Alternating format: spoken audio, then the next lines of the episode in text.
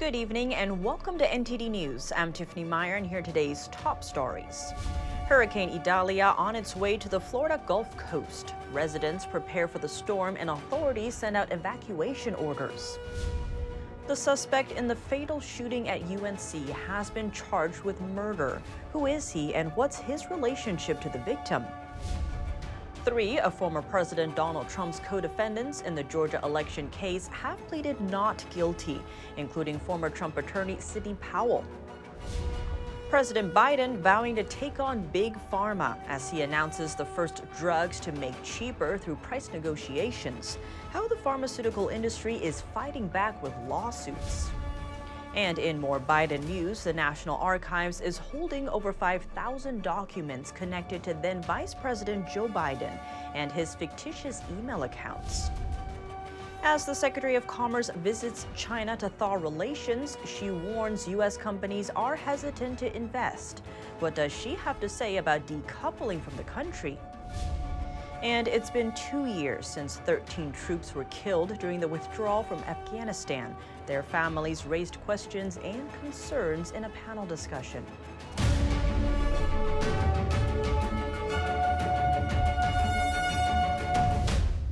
Hurricane Idalia is expected to make landfall in the Florida Gulf Coast tomorrow morning. Authorities are urging residents to brace for major impacts and evacuate areas that will be hit the hardest.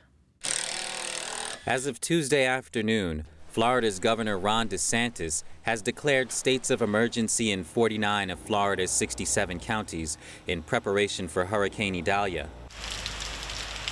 The storm has made landfall in Cuba and is projected to make landfall as a Category 3 hurricane on Florida's Big Bend Gulf Coast early Wednesday morning. It's expected to carry winds of 120 miles an hour. In some of these areas, like a Cedar Key, some of these others uh, along the Big Bend, um, you know, you're talking about really, really significant storm surge potential. I mean, this is similar 10, 12 plus feet of storm surge could happen in some of those areas. The governor has activated 5,500 National Guard members, 25,000 linemen to restore power after the storm, and 580 urban search and rescue team members. Authorities issued evacuation notices in 23 counties, with mandatory orders in some people in 12 of those counties. Residents are preparing for the impact of the hurricane. Regardless, in every situation, I always start preparing. Putting away all my um, patio furniture, bringing in anything out there that's loose and can fly away, uh, getting the sandbags. If it's a large hurricane, then uh, pretty much the last eight years that we've been working for this restaurant, uh, it's going to be wiped out, and we're not going to have much left after this. But we're uh, we're just hoping it's going to go through pretty quick. Classes in 42 school districts and over a dozen colleges have been canceled through at least Wednesday, and two of the region's largest airports, Tampa and St. Petersburg Clearwater, are closed. The National Weather Service in Tallahassee calls Idalia an unprecedented event since no major hurricane on record has ever passed through Florida's Big Bend region. Reporting by Allison Lee, NTD News. The suspect in a shooting at the University of North Carolina has been charged with first degree murder. Authorities identify the suspect as 34 year old doctoral student Tailei Qi and the victim as his faculty advisor. The attack led to a campus wide lockdown as police searched for the gunman. The UNC police chief said they took Qi into custody within two hours of the shooting. He also said investigators are still looking for the murder weapon and trying to determine the motive behind the fatal shooting. Qi was ordered to be held without bond, and his next court date is set for September 18th. He has not entered a plea taking on Big Pharma. That's what President Biden is touting as he announces the first drugs to be targeted for price cuts. But drug companies are fighting back in court. NTD's Iris Tao has more from the White House. President Biden today announced the first 10 drugs for which Medicare will be able to negotiate prices with drug companies. Biden says it will help Americans save money on prescription drugs. Today is the start of a new deal for patients where Big Pharma doesn't just have, get a blank check at your expense. Biden's Inflation Reduction Act last year gave Medicare the unprecedented authority to directly hash out drug prices with drug manufacturers. And President Biden, who's seeking re-election, is touting that step as one of the ways that he's improving the economy. They started referring to my economic policy as Bidenomics. Well, guess what? It's working. Yeah. The drugs selected for price lowering talks include big selling blood thinners Eliquis and Xarelto, as well as diabetes drug Jardiance.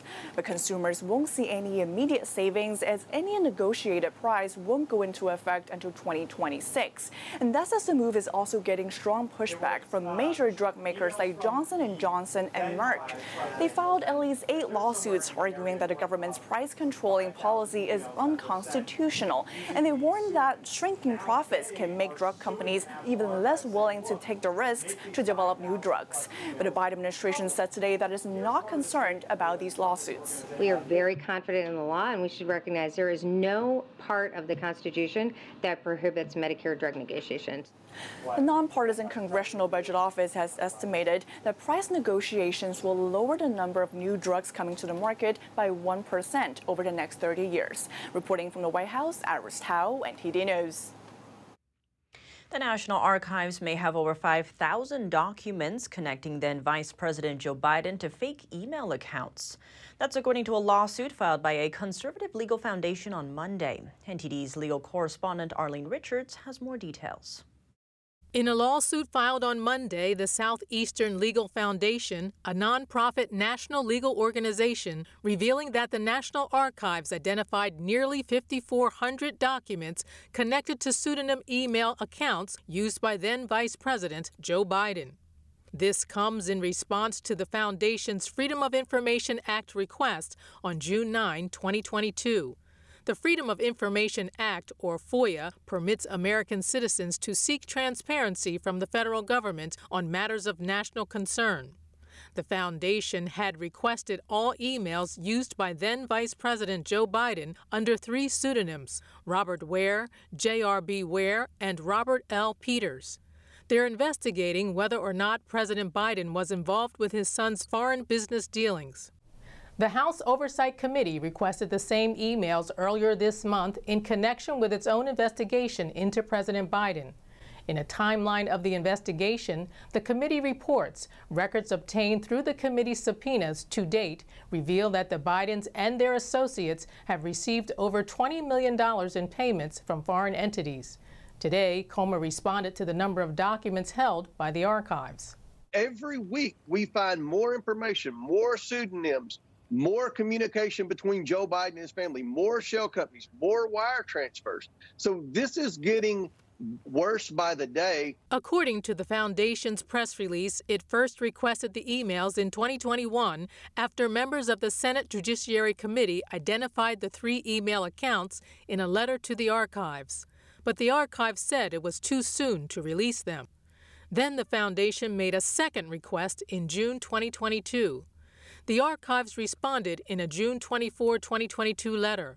We have performed a search of our collection for vice presidential records related to your request and have identified approximately 5,138 email messages, 25 electronic files, and 200 pages of potentially responsive records that must be processed in order to respond to your request. The Foundation states in the lawsuit that in the last 14 months, the archives responded five times but failed to provide any responsive records. The archives has not returned media requests for comment. Arlene Richards, NTD News. Turning now to former President Donald Trump, Sidney Powell, one of Trump's former attorneys, entered a not guilty plea in a court filing today. She also waived her arraignment in the case in Fulton County, Georgia. Powell was charged along with Trump and 17 other co-defendants in connection with their efforts to challenge the 2020 presidential election results in Georgia. Trevian Kutti, another defendant in the case who is accused of participating in a campaign to harass an election worker, also entered a not guilty plea and waived her arraignment Tuesday. The judge overseeing the case scheduled arraignments for all 19 defendants for September 6th. The court frequently allows defendants to appear virtually for arraignments or to waive their appearances entirely. Powell and Kutti are the second and third defendants to plead not guilty and waive their arraignments after Ray Smith on Monday. We're still over a year away from the 2024 presidential election. However, the first candidate is already dropping out of the race. Miami Republican Mayor Francis Suarez on Tuesday announcing he's dropping out of the presidential race. This comes less than a week after the first primary debate, which he didn't qualify for. In his Tuesday statement, he said the next president has an important job to do getting America back on track. He also said the left has taken Hispanics for granted, which is why many are switching to the conservative side, according to him. He also said the Republican Party and Hispanics share the same values faith, family, hard work, and freedom. The U.S. Commerce Secretary is denying requests from China to pull back on sanctions. She's currently visiting the country to try to thaw trade relations. NTD's Melina Wisecup has more. Commerce Secretary Gina Raimondo is the fourth Biden administration official to visit China in just 10 weeks' time. Raimondo is tasked with trying to improve trade relations with China, but there are big complexities overshadowing this relationship. And then there's the fact that both the U.S. and China are economic superpowers, both of which heavily impact the global economy. Raimondo, when meeting with Chinese officials this week, followed in the footsteps of Treasury Secretary Janet Yellen, saying that the U.S. does not intend to decouple with China. However, she did mention that U.S. companies, including Intel, Micron Tech, and others, are concerned about continuing to invest in China, citing that there are too many risks. While lawmakers are telling me that even if the Biden administration isn't willing to admit it, we are already decoupling from China and that it's time to do so. Uh, there's a risk of, uh, of, of a trade war, obviously. So she can say there's not a decoupling, but a decoupling that began under President Trump very much con- continues because it's in the national interest. I think that we have to stop playing the ideas that we're worried about the $750 billion in, in decoupling and trade and start thinking about the ideas of actually holding adversaries accountable. In these meetings between U.S. and Chinese officials, China requested that the U.S. ease its export controls and also requested that we stop banning investment in new technology, all of which those requests were denied by Gina Raimondo. She cited national security concerns. Meanwhile, some are saying that now is the time for the U.S. to stand firm and not give in, especially considering that China needs U.S. investment right now as their economy is in a state of decline. Their real estate market for example, is through the roof. And there's so many other problems. Uh, and they certainly have a whole lot of slave labor there. To that point, the U.S. has described China's slowing economy as a risk factor. And President Biden has specifically described China's economy as a ticking time bomb. Reporting from Capitol Hill, Melina Wisecup, NTD News. The White House is suggesting that the Kremlin was responsible for the death of Wagner mercenary group chief Yevgeny Prigozhin. Here's what White House Press Secretary Karine Jean-Pierre said today. But I don't have any uh, new assessment for you, but it seems uh, pretty evident what happened here. Uh, that, uh, as, as the president said, said this recently, I believe as early as last week, that, and I quote, there's not much that happens in Russia that Putin is not behind. Prigozhin was killed last week when the plane he was flying in abruptly crashed outside of Moscow. President Biden told reporters last week that the U.S. was working to try to reach a conclusion on how the plane was brought down. Jean-Pierre added, quote, we all know that the Kremlin has a long history of killing opponents. Her comment was the closest U.S. statement yet on the possibility that Russian President Vladimir Putin directed the killing of Prigozhin. The Wagner leader had launched a brief mutiny against the Kremlin in June. Putin forced the Wagner group to withdraw from Ukraine following the mutiny.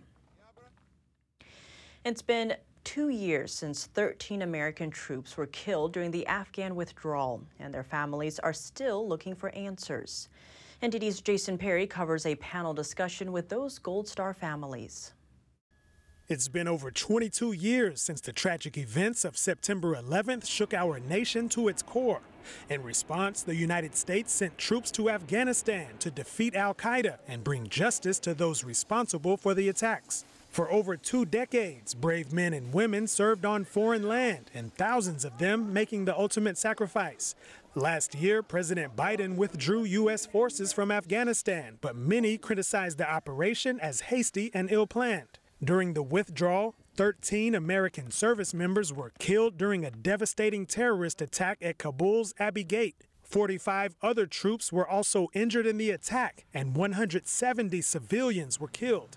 I'd trade every medal.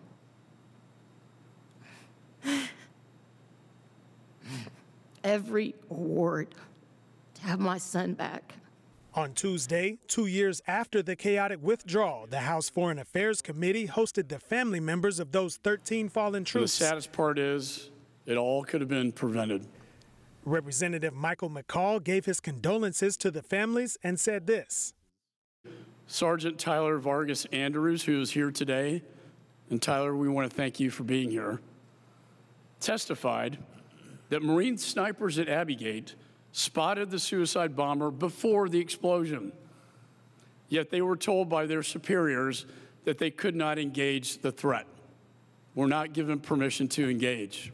The mother in law of Marine Sergeant Nicole Gee also said the attack could have been prevented. Our armed services request for air support. Multiple, multiple military personnel saying this is not a good idea. Our snipers asking for permission to engage. Every one of them ignored. These are red flags. Why were they ignored? Midway through the panel, a message was brought in from the Pentagon. I want to read a, a statement that I just received from General Milley. The statement said Milley believes the military did the best they could, briefing the families. And if there were issues with that, we need to take whatever corrective action is necessary. Steve Nikoui, father of Marine Corps Lance Corporal Kareem Nikoui, said some of the generals defended their roles in the withdrawals by saying they could only give recommendations to the president, and it is up to the president to take those recommendations. I also thought it was a responsibility of generals to threaten to resign as a last measure of persuasion. They didn't do that. Representative McCaul said he will continue the investigation into the Afghanistan withdrawal.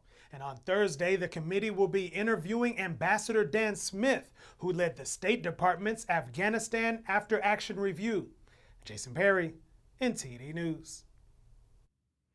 Coming up, we speak with a doctor who says COVID 19 boosters are outdated before they hit the market. The CDC currently recommends the shot while doing away with a popular adverse event reporting page. As school starts back for many students, experts now say millions of kids still suffer from learning loss after the pandemic. That's despite billions of dollars from the federal government allocated to minimize that problem. And California is suing a school district over its new policy on gender identity. The state claims it would threaten students' well being. We'll have this and more when we come back.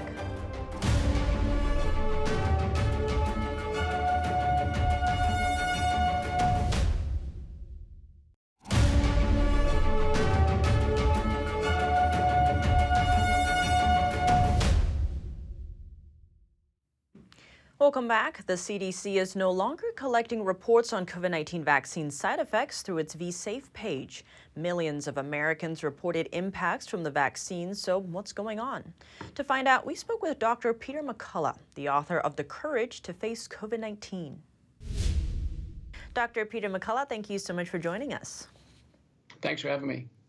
It seems the CDC has quietly removed a page that was for collecting COVID adverse effects. And it seems when there's a new medicine coming out, normally there's a lot of data collection. So after two years, is it still necessary to be collecting this type of data? It is. The CDC vSafe data is the CDC's program that's on the cell phones. It, it's the one opportunity for patients themselves to report side effects they're having with the new vaccines. With each one of the new COVID vaccines, it's a brand new formula producing a brand new sets of spike proteins that the human body hasn't seen before. And we can expect uh, potentially new side effects or amplified uh, problems that have already known to be uh, occurring with the vaccines. So it's very important that the CDC continue to collect safety data. This action to me means they're turning a blind eye towards safety. And on that note, is there any place to collect that data right now? You know, as, it, as we sit here today, the CDC still has the VAERS system. The VAERS system, you know, vast majority are entered by doctors, nurses, paramedics, and others. It's not a patient-friendly system to do the entries. In fact, you have to have all the doctor's information to enter in VAERS. And then outside of that, we have some NGOs that have reporting mechanisms, including the Truth for Health Foundation. Uh, but I can tell you right now, the CDC has no reason to shut down vSafe. That is their system for patient reported safety. And, Doctor, speaking of new vaccines or new variants, President Biden on Friday asked Congress for more funding to create a new vaccine or a booster, at least for the new variants. Apparently, the ones currently out don't really help on that. So, how is there going to be data collection on this new one? You know, the uh, current boosters were outdated before they hit the market. They were they were called BA4, BA5 boosters, so they didn't work. People got COVID anyway now uh, the companies are still behind the virus. So the companies will have an XBB 1.5 vaccine, but XBB 1.5 now, as of mid August, is less than 5% of the strains and going away. The current strain is Eris or, uh, or an EG5. So right now, it's a hopeless endeavor to keep chasing this rapidly mutating uh, virus the vaccines are far too late, and all they're doing is making patients sick because they have side effects. None of the vaccines uh, uh, appear to be any safer than the original ones. And on that note, some people could be on their fifth, sixth, or potentially even seventh booster. Is there any precedent for so many shots in such a short time in history? No, there's no precedent for taking, you know, seven booster shots or uh, you know seven shots even total. If someone's following the government narrative, they're taking seven shots. No, we've had no public figure, uh, no president, vice president, any senator, any public health official state publicly that they've taken seven shots. So uh, you know I think if people really are supporting this program, we we should understand who really has taken seven shots and who has quietly fallen away from taking them because of safety concerns. And just really quickly, I want your advice on how do we tell the difference between a therapeutic and a sterilizing vaccine? Because it seems these have been recommended or even mandated. That's normally reserved for sterilizing. So, what is that fundamental difference? You know, sterilizing vaccines mean that once somebody has uh, the vaccine on board, that it basically sterilizes or neutralizes the uh, the pathogen, and so you know one can't get it and one can't give it to someone else. Our CDC told us uh, early in 2021 the vaccines were not sterilizing. In fact, fully vaccinated people were giving the virus to fully vaccinated uh, people. So that left, you know, the only issue of, of whether or not it has any therapeutic benefits. Do they reduce the risk of hospitalization and death? And the answer is no. And you know, the consent form FAQ doesn't make that claim. So the, the official government documents that patients see do not make the claim that the vaccines reduce hospitalization and death. Yet, public health agencies and others out there are pushing a false narrative that the vaccines make the illness less severe when indeed it doesn't. Wow. Dr. Peter McCullough, thank you so much for your time. Thank you. In other COVID related news, schools are still struggling to catch up from learning loss, even now, two years after pandemic related lockdowns. That's despite getting billions of dollars in federal aid.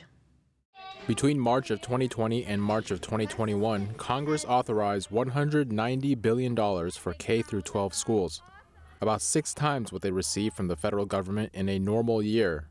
But Harvard's Center for Education Policy Research says problems remain.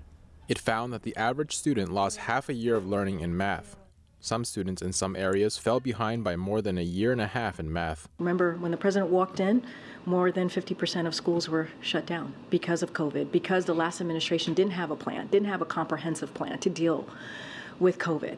This comes as President Biden and First Lady Jill Biden visited a Washington, D.C. public middle school Monday they went to welcome students back for the new school year. The hardest thing is to come back after three months of not doing any work, not doing any homework, and all of a sudden, you know, you've got a lot to make up. Everybody has a lot to catch up from what the, the end of the last year. Jill Biden, a longtime teacher, Meanwhile, the president of PTA at Lincoln High School in San Francisco reflected that during the pandemic, many parents started scrutinizing the public school system. He made the remarks in a newly published episode with the Epoch Times' California Insider. Because when the pandemic hit, eh, all the parents could see what their kids were actually being taught because it was all on Zoom.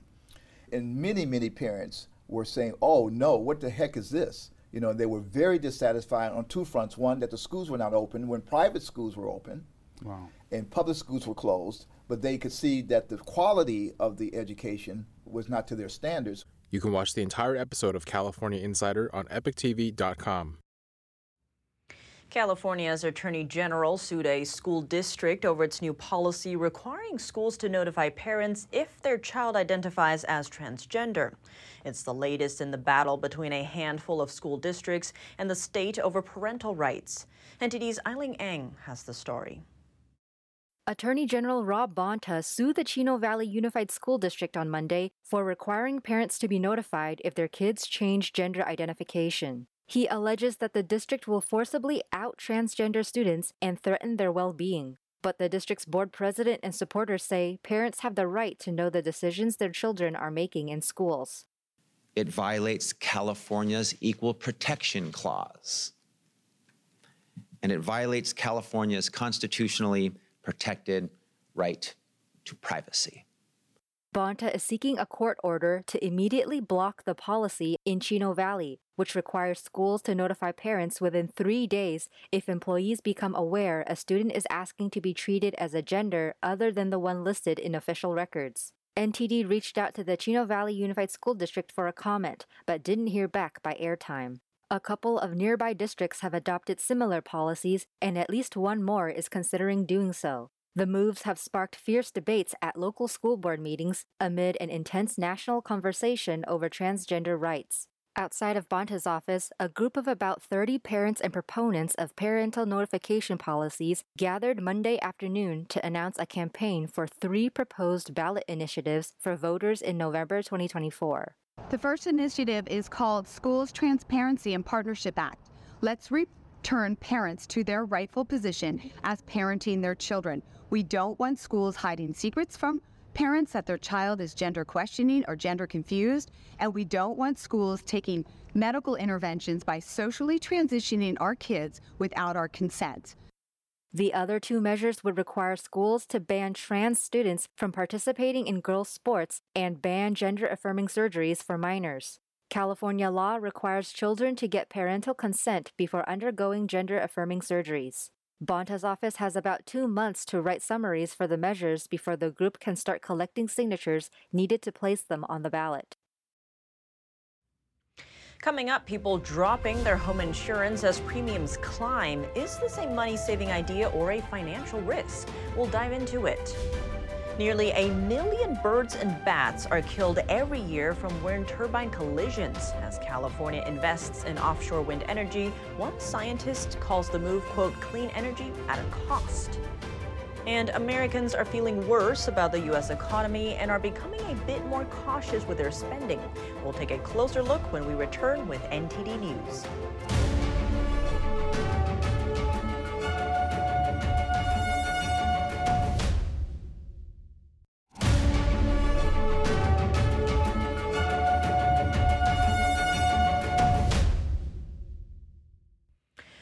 Insurance premiums are up, prompting many Americans to get rid of their insurance altogether. But there are risks to not having an insured home. NTD's Faye Quarter describes the worst case scenario. The average home insurance premium is up from $1,383 a year in 2022 to over 1,400 in 2023. This is prompting many Americans to drop their policies, according to the Wall Street Journal. I'm seeing this with acquaintances, people I know who have maybe just paid off their home or they're retirees that I've met, and they feel like they're in a financial position where they don't have to have homeowners insurance because they no longer have a mortgage. Laura Adams is an analyst at Finder.com, a website where you can quickly compare home insurance plans from different companies. She says that it's very risky to not have insurance. Experts say few people can financially handle the loss of an uninsured home. It's not just about getting money after losing your home. You may have to pay to remove the remains as well. Worst case scenario in in my mind is that you have no insurance whether you purposely didn't pay it or you just accidentally let it lapse by not making the payment and your house burns down and you literally lose everything. Insurance agent Heidi Moore says most plans cover not only your home, but also the items inside your home. This could include furniture, electronics, and appliances. If insurance is too expensive, Moore suggests getting a less expensive plan. There are creative ways sometimes to help with making an insurance policy for your home a little bit more manageable financially. You can change liability limits. You can definitely change deductible amounts. So the higher the deductible, typically the lower the payment. Um, but even though we don't really advise insuring your house for less than it would be to rebuild it. Most mortgage lenders require that borrowers have home insurance. If a borrower drops the policy, the lender will likely impose very expensive penalties. They may buy an insurance plan for you and pass the costs on to you. These plans are typically much more expensive than the plans you'd buy yourself. Lenders may also take legal action, raise your interest rate, or demand immediate payment of the rest of your mortgage. Faye Quarter, NTD News.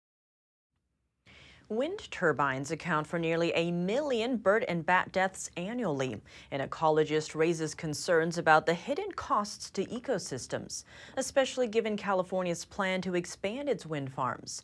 NTD's Stephanie Sakal reports. Studies report that up to a million birds and a million bats lose their lives every year due to collisions with wind turbine blades on wind farms. I've seen videos of vultures getting soaring around a turbine and getting smacked. So, um, you know, which species do you want to say? Oh, we can. This one's okay. and This one's not. It's. Uh, I'd, I'd rather not have any go down. But scientists like Jim Steele say the concern for birds now grow as California invests more in wind energy. I can tell you from California, where we have maybe three main passes where they put all the wind farms because that's where the winds get funneled through and amplified. And now they're pushing to put uh, wind turbines offshore. According to the California Energy Commission, the state's aggressive zero carbon emission goals include generating 25 gigawatts of offshore wind energy by 2045.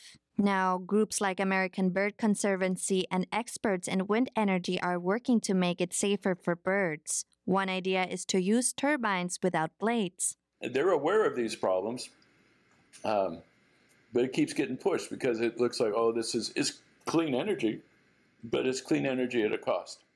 Most of the wind turbines causing problems are in certain states like Texas, Oklahoma, and Iowa. Both birds and bats often travel along the same path when they migrate. Steele adds that this loss affects various species differently, with some birds having slower breeding rates, making recovery difficult. And these wind farms are not helping us, they're making it worse. They're making the accumulation and mortality worse. So, you know, it doesn't get that kind of uh, attention because people want to blame other things for, for extinction crisis. But they won't take credit for, for their participation in, in why that is happening. And I think wind farms are part of that. He says every year approximately 60 million birds collide with wind turbines, power lines, or get hurt by electricity. In the last 50 years, 3 billion have died from turbine collisions. Stephanie Sikal, NTD News, Los Angeles. Americans are feeling less confident financially about the U.S. economy, even as the job market becomes tighter. We speak with NTD Business's Don Ma about this. Don Ma, thank you so much for joining us. Great to be back on the show. Yeah, great to be here, Tiffany. Don, U.S. consumer confidence fell more than expected this month. Tell us what happened here. Yes, so the very respected research organization that provides business insight, it's called the Con- Conference Board, it said its consumer confidence index fell in August. So why did this happen? Consumers were once again concerned with uh, rising prices in general and for groceries and in gasoline in particular. Now, I say once again because before this, we saw two straight monthly increases, increases actually, in consumer confidence. So the pullback uh, this month was seen across all age groups, but it was most notable among consumers with household incomes of $100,000 or more. But those earning less than $50,000 are also seeing a drop in confidence. And Don, why is user consumer confidence so important? Why should we pay attention to it? Right, uh, very good question. So, consumer confidence is important because it directly impacts economic activity. So, when consumers feel confident about the economy and their personal financial situation, they're more likely to spend money on goods and services. And consumer spending is a major component of the U.S. gross domestic product, around 70%. So, this increased spending then stimulates demand drives business growth and leads to job creation. It, it can be seen actually as an indicator of economic health. And on that note, is this an indicator that the economy could be slowing down? Yeah, I mean, I think you could say that, but I, I just like to point out we have to look at more than just one economic data point if we want a more accurate view of the economy. Um, for example, the Labor Department just released uh, the number of available jobs in the United States, and that number shrank for the third consecutive month. Uh, businesses hired fewer workers and layoffs inched higher. So now, the labor market is actually getting tighter. Before, we used to have close to two job openings for every single person looking, but now we have somewhere around 1.5.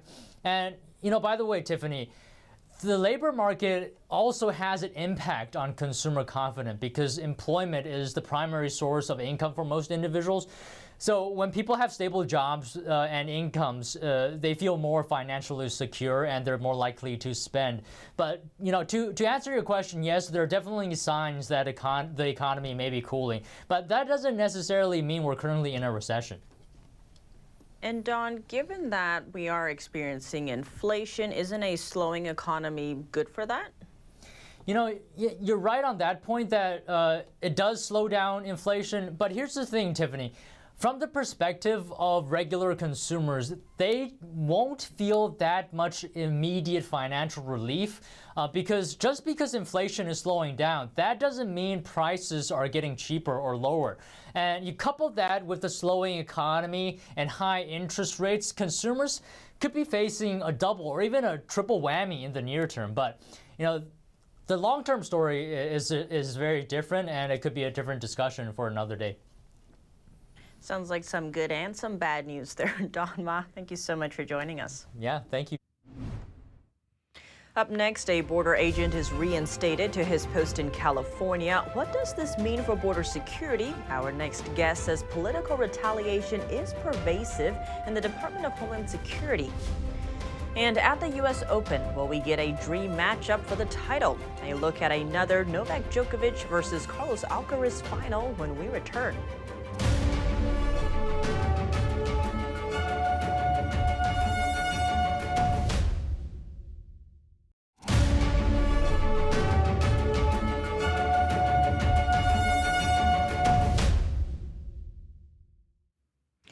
Welcome back. With the border crisis spilling over into every state, a border sector chief reinstated in California. What does this tell us about the border situation? To find out, we speak with Rodney Scott, retired chief of U.S. Border Patrol.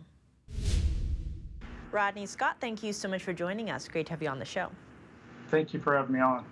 Appreciate it. So a, a, border agent has been reinstated. This is in the El Centro California border sector. This is a month after Republicans are saying that he was the target of a political retaliation. So how big of a deal is this reinstatement? It's actually a very big deal. It's not just a border patrol agent. It's this. It's the sector chief of El Centro the border uh, border patrols broke up into 20 different regions, if you will. They call them sectors, and each one of them has an individual chief. It's referred to as a sector chief patrol agent. Um, they're the leadership of the U.S. Border Patrol.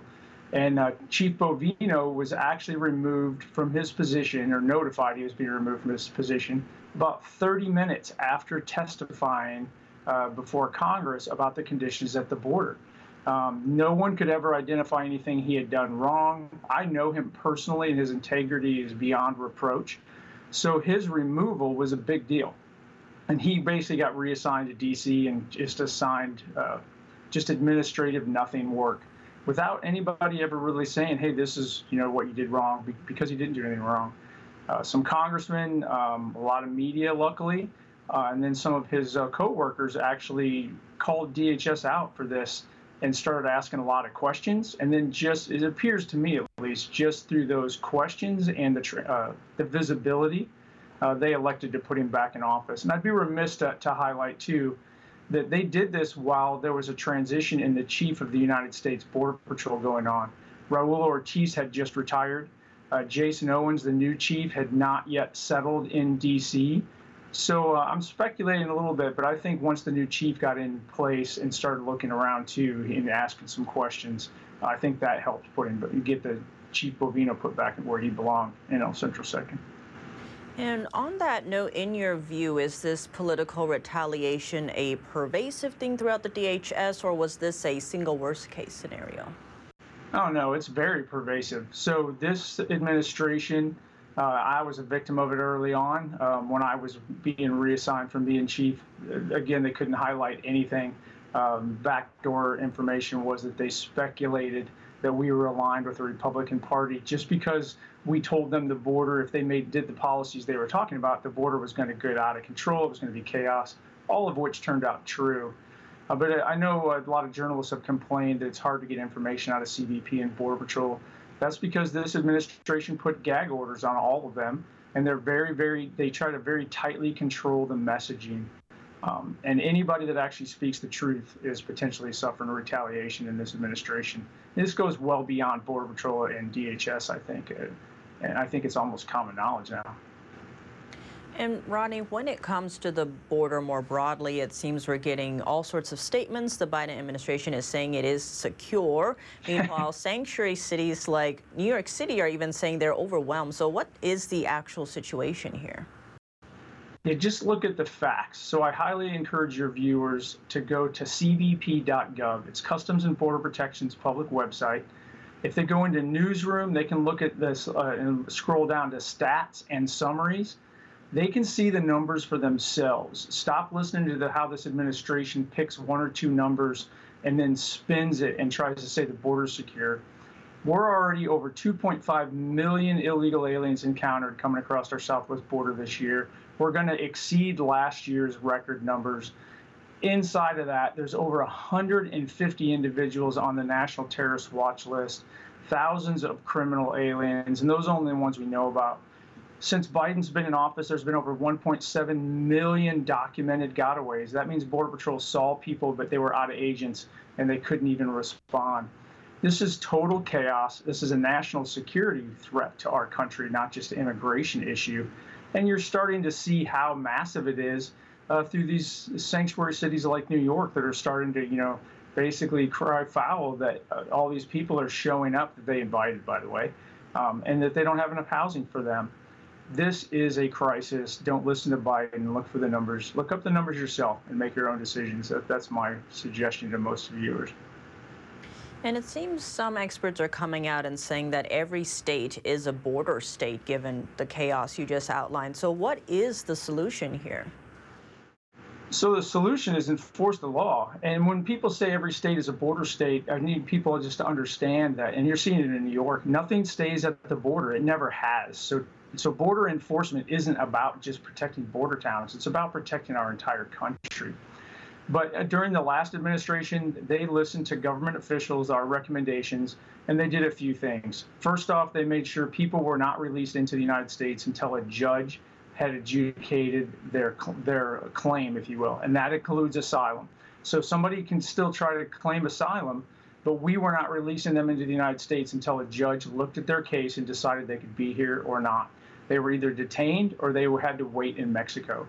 That reduced over 80% of the fraud overnight, dramatically reduced the flow. That makes every agent out there more effective. We were also building out barriers, the border wall system, if you will. It wasn't just a wall, it also involved technology and access roads. That allowed every agent to cover more area. And they were actually out enforcing the law, catching those criminals, stopping those gotaways, and keeping our country safe simply by enforcing the laws.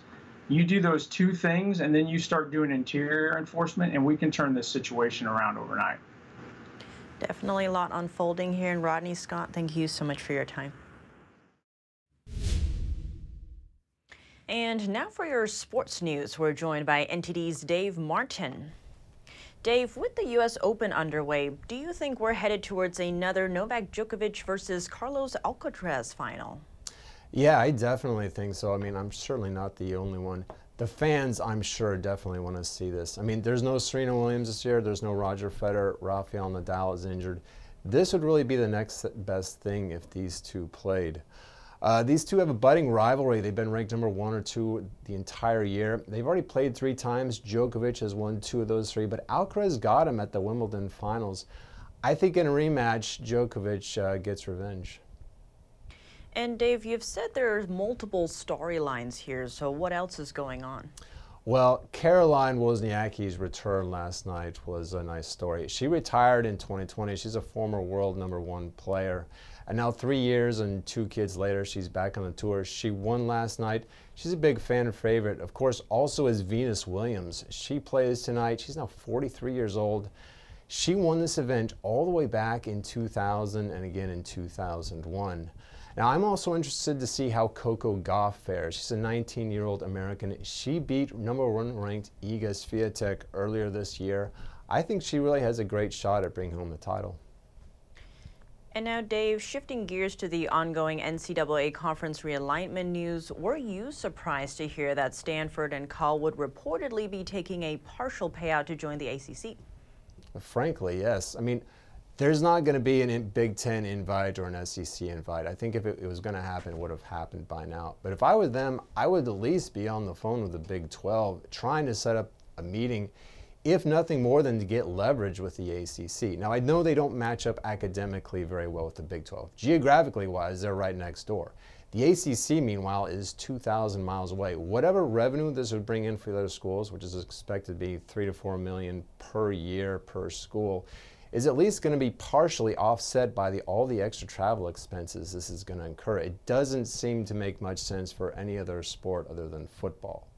But either way, it sounds like we're going to finally have an answer on this later this week. Dave, thank you for that update. Thank you, Tiff.